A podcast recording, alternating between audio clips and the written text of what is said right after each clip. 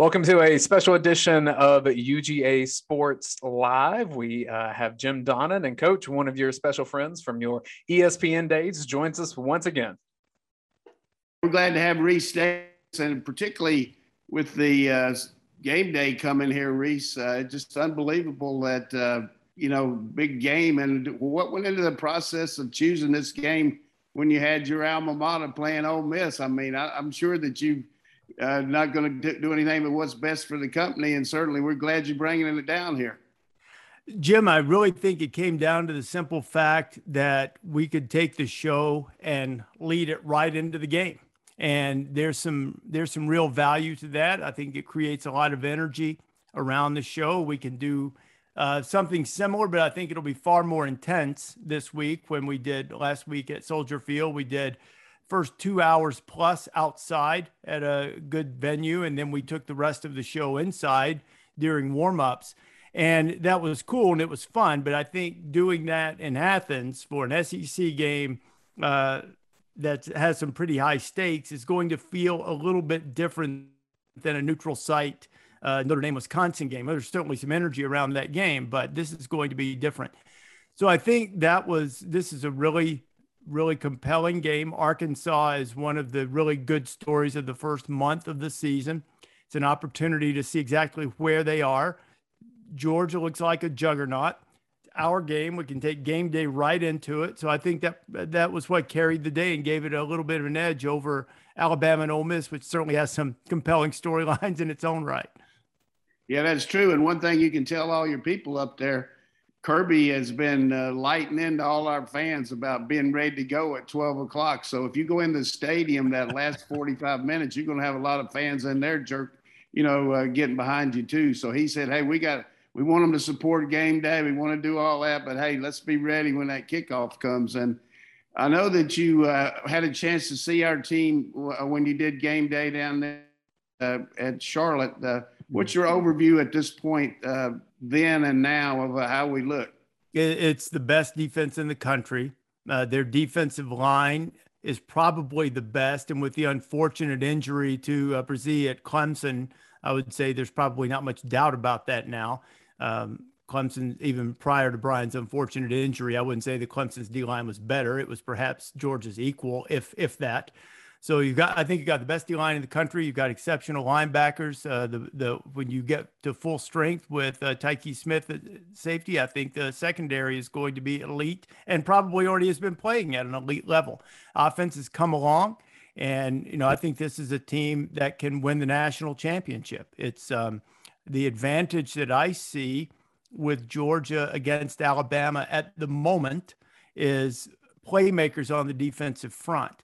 Um, I don't know if you agree with this or not. You would know better than I. Alabama's got a lot of really good players on the defensive front, but Georgia has difference makers.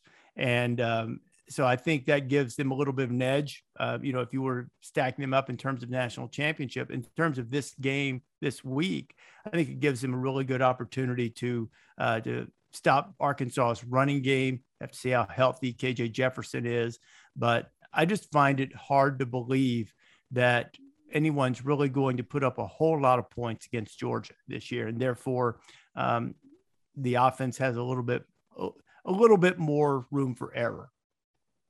Rece, I want to put my producer hat on a second, just trying to understand campus a little bit and what Saturday is going to be like. If I'm a producer, I, I love having the stadium as a backdrop, open ended off of the bridge for the headgear, but I understand how that limits any kind of crowd around it during it. So, do you have any details of what Saturday is going to look like in terms of location on campus? I, I'm not exactly sure. I'm under the impression, and I hope I don't say anything wrong here, but I think that there are some logistical concerns as it pertains to trucks and different different things of that nature with doing the bridge. So I don't think it's going to be there. Uh, the first part of the show, as I understand it, the first couple of hours will be at Myers Quad. And then we will, and it's going to be a little bit of a haul, as you guys know, but we'll then take the show um, into the concourse area of the, the, the concourse area set. They said we'd be able to drive up, walk, you know, 30, 40 feet and be on the second set. So from a producer standpoint, and, you know, I work closely with our producer, Jim Gaiero and, and Drew Gallagher, who's our coordinating producer. We'll have to find something you don't want to be in any just like long form, you know, tape necessarily, but there we will have to create some bridge time in order to let us get from set A to set B. So you know that'll be it'll it'll give it'll give the proper backdrop we'll be able to get a, a great access to to things leading up to the game. We're hoping to be able to take some of the some of the game camera shots to show some stuff you know in the tunnel and backstage and all the things that build the anticipation the excitement and hopefully give fans just a little glimpse of something they might not ordinarily see if they were just at home watching on television or even if they're you know in the stadium uh, watching um, you know watching the game something they wouldn't see even if they were on site well, one thing that uh, we see all the Emmy Award performances by you guys, and game day keeps winning. But just for our fans, uh, approximately how many people actually go into putting this show on? I mean, counting the people, every, everybody. What's the total there? When you count everybody, coach, and we do because it's sort of it's really one of the more uh, cool things I think I've experienced in my 30 plus years in television is that everybody feels a part of the show from the people uh, who drive the trucks to the guys who put the set together to the technicians to the production assistants who stay back in Bristol and, and put the show together. I would say we're right in the neighborhood of 100 people. Uh, somewhere in that vein, probably 60 to 70 travel. I think I have those numbers right and uh, you know they're all vitally important. And we all uh, you know that's cliched. People like to say that a lot. But i think that um, in this particular case with this show that there is great pride and professionalism that, that all of the guys and, and women that are part of the show that they take in making sure that their job is well done and prepared for what's always a challenging environment. I mean the audio guys have a Herculean task every week to make sure not only that we can be heard, but that um, that the mix is right for the people at home. And I know sometimes I get complaints about this. Just a little public service announcement. Sometimes they, the crowd noise is so loud we can't hear you guys. That's a cable system problem or a settings problem on your television. I promise you that because I did the same thing. And you have to look into that either through your cable box satellite provider or on your television set. There, that's the end of your public service announcement. But we've got a lot of people that do it. One of the things and that I've done since I started doing the show seven years ago, we have a truck driver who's been with the show for years and years named Tommy Marshall.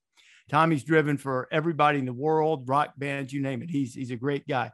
And I don't go on the set on Saturday mornings until I meet Tommy at the bottom of the steps before I go on the stage and we do this handshake thing. It's not like a fancy handshake, it's just a customary handshake but we stand there, we square off, square shoulders, we shake hands, and then I walk up uh, to the set and do the show. It's like a it's like a superstition for me. Hey, that's a good way to get it going. Uh, talking a little bit more about uh, football here now that we've done got the show all set up. Uh, yeah, I've bored you to tears, Coach. I'm sorry. no, I'm. our fans want to hear that. That's that's part of the the. Dayne likes it because he's a TV nerd like yeah. me. That's yep. prologue, man. That's what we need. But you know me, I like to talk some ball. So yes, sir, me too. Country, so I like calling you all the time. Everybody knows about the SEC right now, but the the pretenders around the country. It looks like Oregon to me is, is definitely a team that might be one. I don't know if there's anybody else that, that's even close because Penn State's got to prove their mettle, you know, in their league and, and Ohio State, Michigan. So, what's your take on Oregon at this point? I know I, I think you know Mario Cristobal well through his association with Alabama and everything. So, tell our fans about that. I, I think that Oregon is is really good. Uh, I think that I have them ranked number three uh, behind Alabama and Georgia. I think they're deserving of that. Um, their their lack of really wiping people out bothers me a little. Not going to lie about that. Now they've had injuries. Uh, Kayvon Thibodeaux is the singular most destructive force in college football, but he hasn't been healthy. And so I think that's part of it. Their quarterback, uh, Anthony Brown, played at Boston College. He got over 5,000 yards in his career. You know, he, he scored a bunch of touchdowns throwing and running at BC. He's an experienced guy. Um, he's solid. I don't know that he's necessarily an elite difference maker, although he played very well at Ohio State. So uh, the I worry about the letdown with them about the losing the game they shouldn't. That and they also have some road tests. They have to go to UCLA, who I think is a, a good team also. So I worry about a letdown with them. But the good news for Oregon, Jim, is I think that they've actually put themselves in position so that they can. I I think they're in really good shape. They're certainly one in good shape against a one-loss Big Ten champion. If it comes to that, they might even you know be in good shape against an undefeated one. You know, depending on who it is. Um, you know, if it were to come down to those two, uh, certainly ahead of I think whoever the ACC champ would be, perhaps even with a stumble. So you know they're still in pretty good shape. I don't think they're in a situation. They it would serve them well to win all of their games, as it would anyone. That's stating the obvious. But I don't think that they're eliminated if they stumble. That said, the inexplicable head scratching. How do they lose that game? Kind of uh, kind of worries me a little bit about them. Other than that, I think they're really good and they're very, very talented.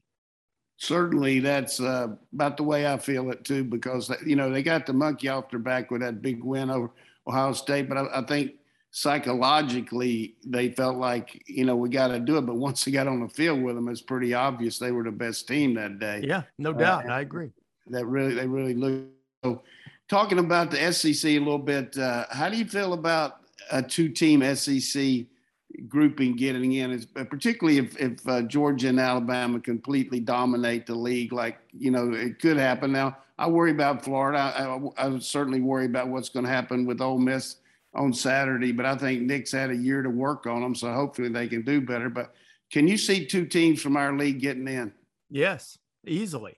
Uh, they've really controlled most of the non-conference play. They've looked the part. I don't think, in, in fact, I won't even say I don't think, I'm quite certain that Alabama is not uh, nearly as good as it was last year. They're not, they're not even as good as they were in, in 18 and 19, uh, in my judgment. They've got really good players, but they're not as experienced and they have, you know, a lot of different parts. So I'm not sure that the gap is there between Alabama, Georgia, and the rest. It, it, there is a gap. It's not as big. I think maybe is a better way to put it. So, I, I think there's a real, I, I think it's a real possibility that even even if one of those teams have one loss, nobody's getting in, I don't think, with two losses. But you know, if one were undefeated, the other had one loss, and the undefeated team fell to that, I think there would be no doubt they would both get in, uh, or little doubt, I should say. And if you have two undefeated teams get there, whether that's you know Georgia and Alabama most likely, or if it you know were to be you know Georgia and Ole Miss. Georgia doesn't play Ole Miss. I don't think do they would no, until the championship no. game. So if you know, if, you know, you know, Arkansas would take care of will take care of it Saturday, so it wouldn't be them.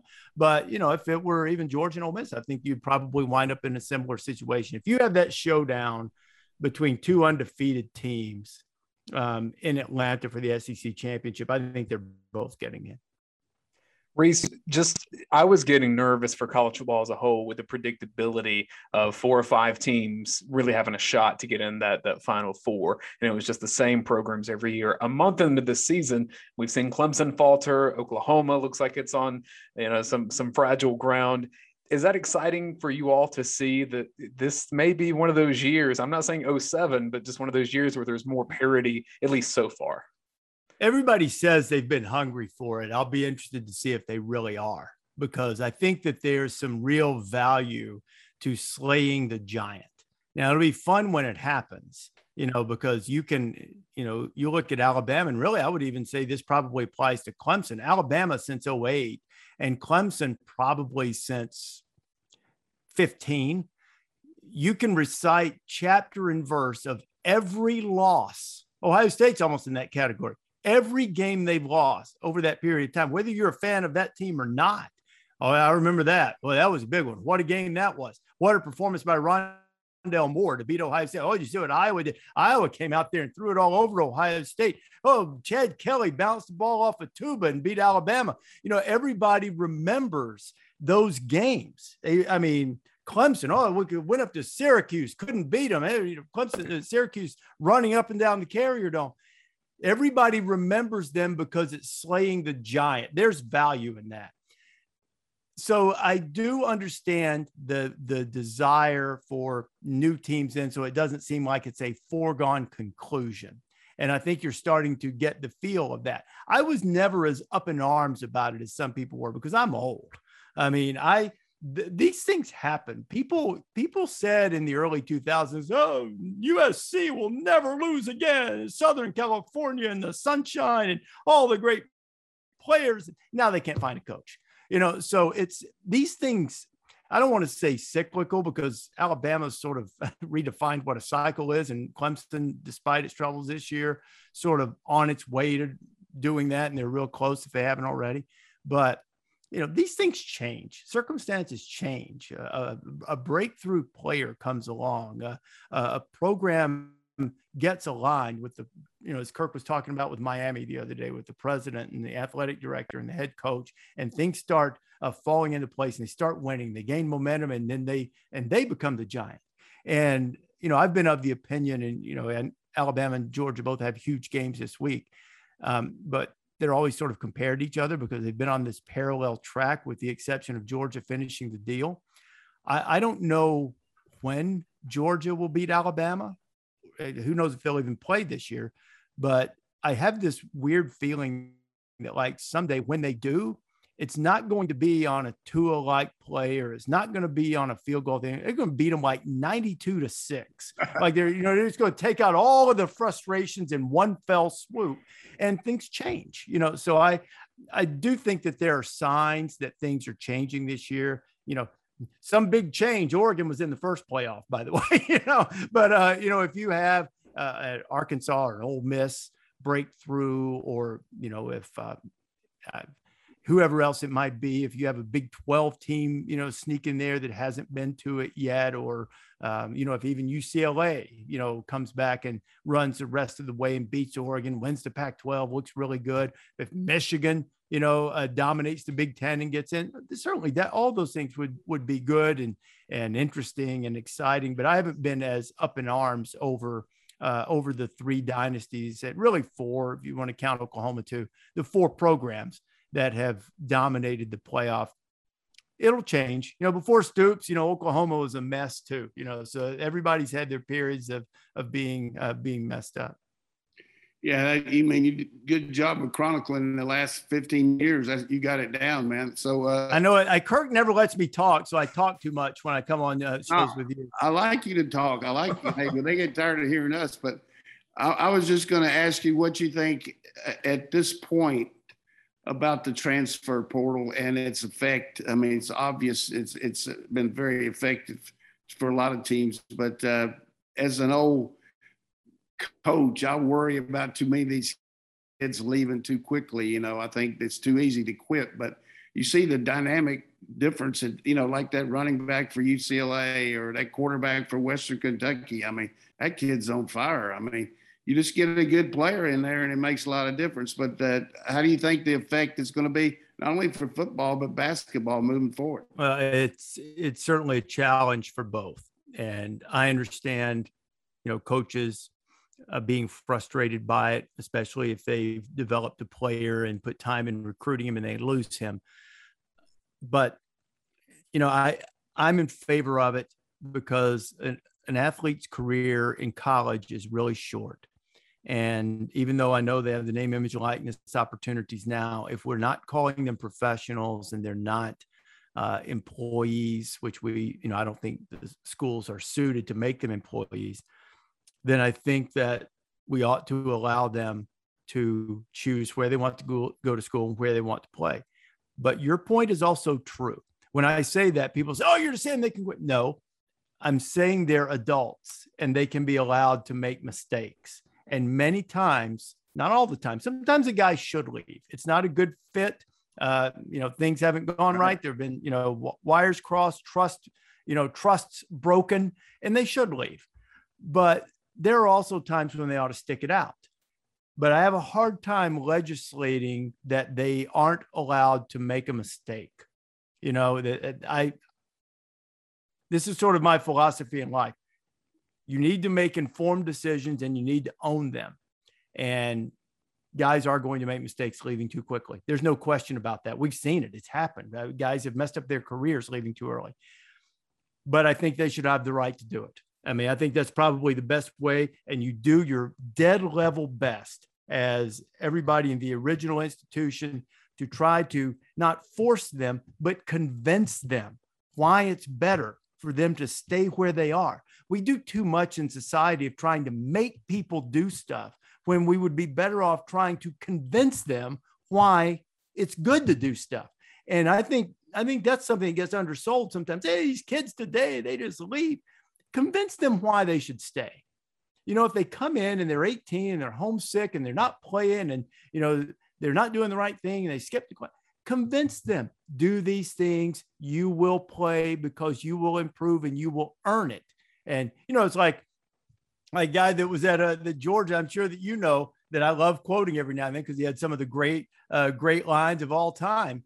Uh, I don't think this is totally true, by the way, but I do understand the sentiment. Jim Harrick used to say, I don't decide who plays, you decide by how well you play, you know, and, uh, you know, there, I, I'm sure there are a lot of players who could point to things that maybe where that's not entirely accurate, but there is a, a huge, huge piece of truth in that. And convincing guys why they should stay is it's hard because there are a lot of people pulling them in a lot of different directions in many cases, but that's the answer. Convince them why. They chose Georgia, they chose Tennessee, wherever it is.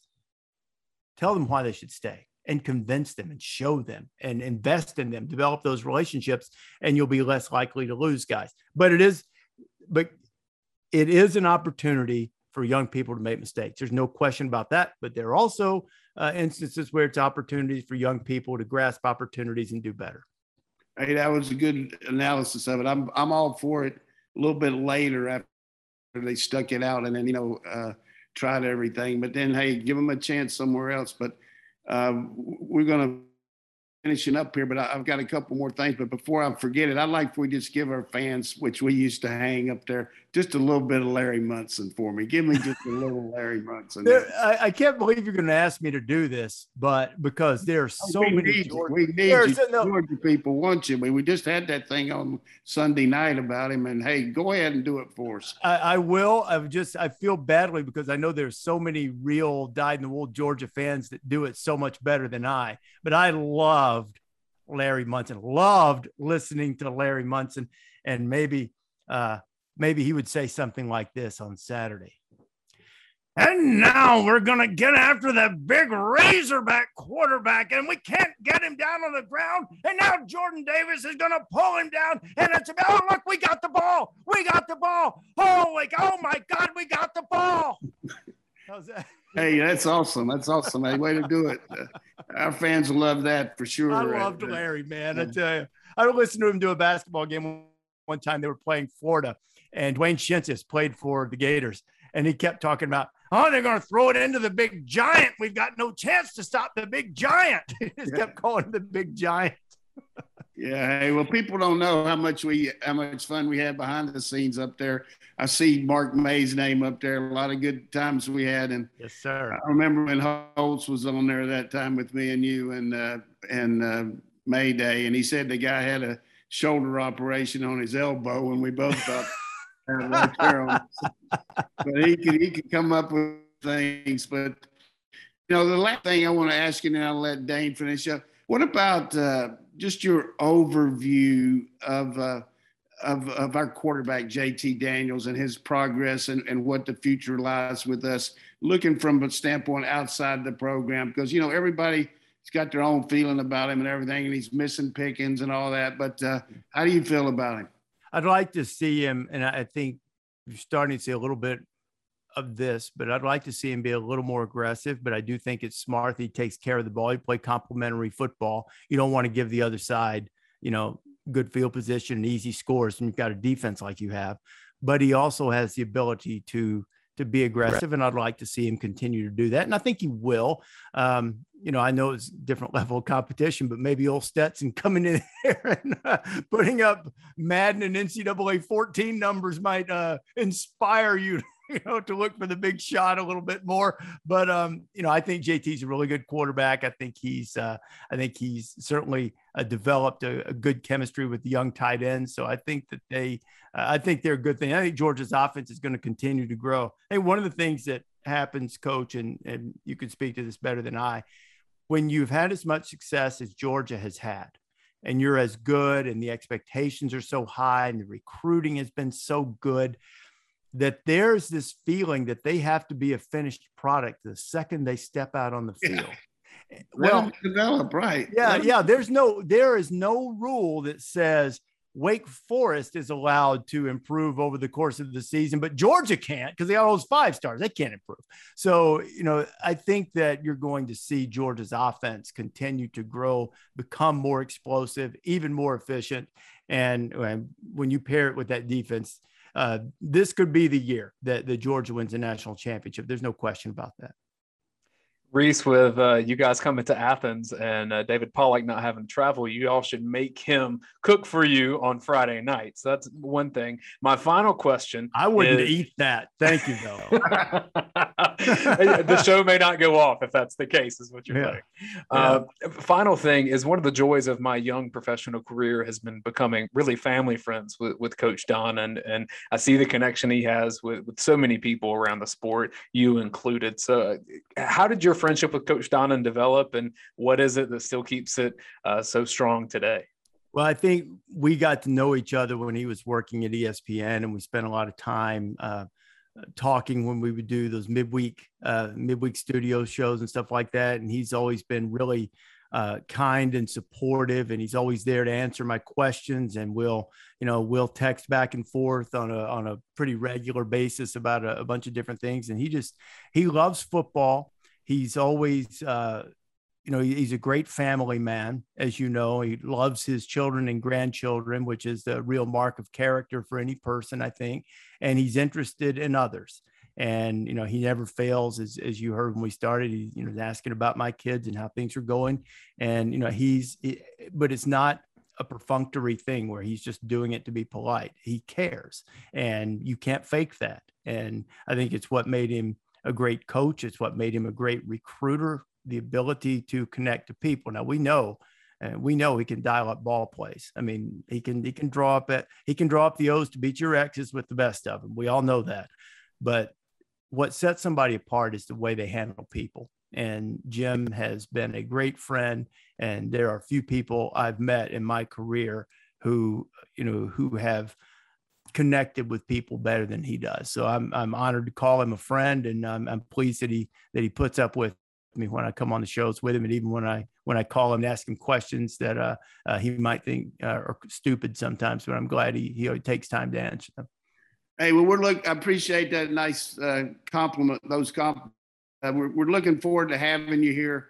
Hopefully, we can get together. Uh, we'll set that up later. But all right it's just a real thrill for our fans. I don't think anybody has any clue up there sometimes this kind of schedule you have, but to give us this 25, 30 minutes, it means so much to me personally, but also our fans to give us a little insight into what goes on with game day, what goes on with uh, your thoughts around the country, because, you know, we're pretty much geared in the way we look at things, but uh, tremendous perspective by you today. And, uh, look forward to seeing you on Friday or Saturday. Okay. It sounds it sounds good. I'll give you a call. We'll uh, we'll get together when I get to Athens.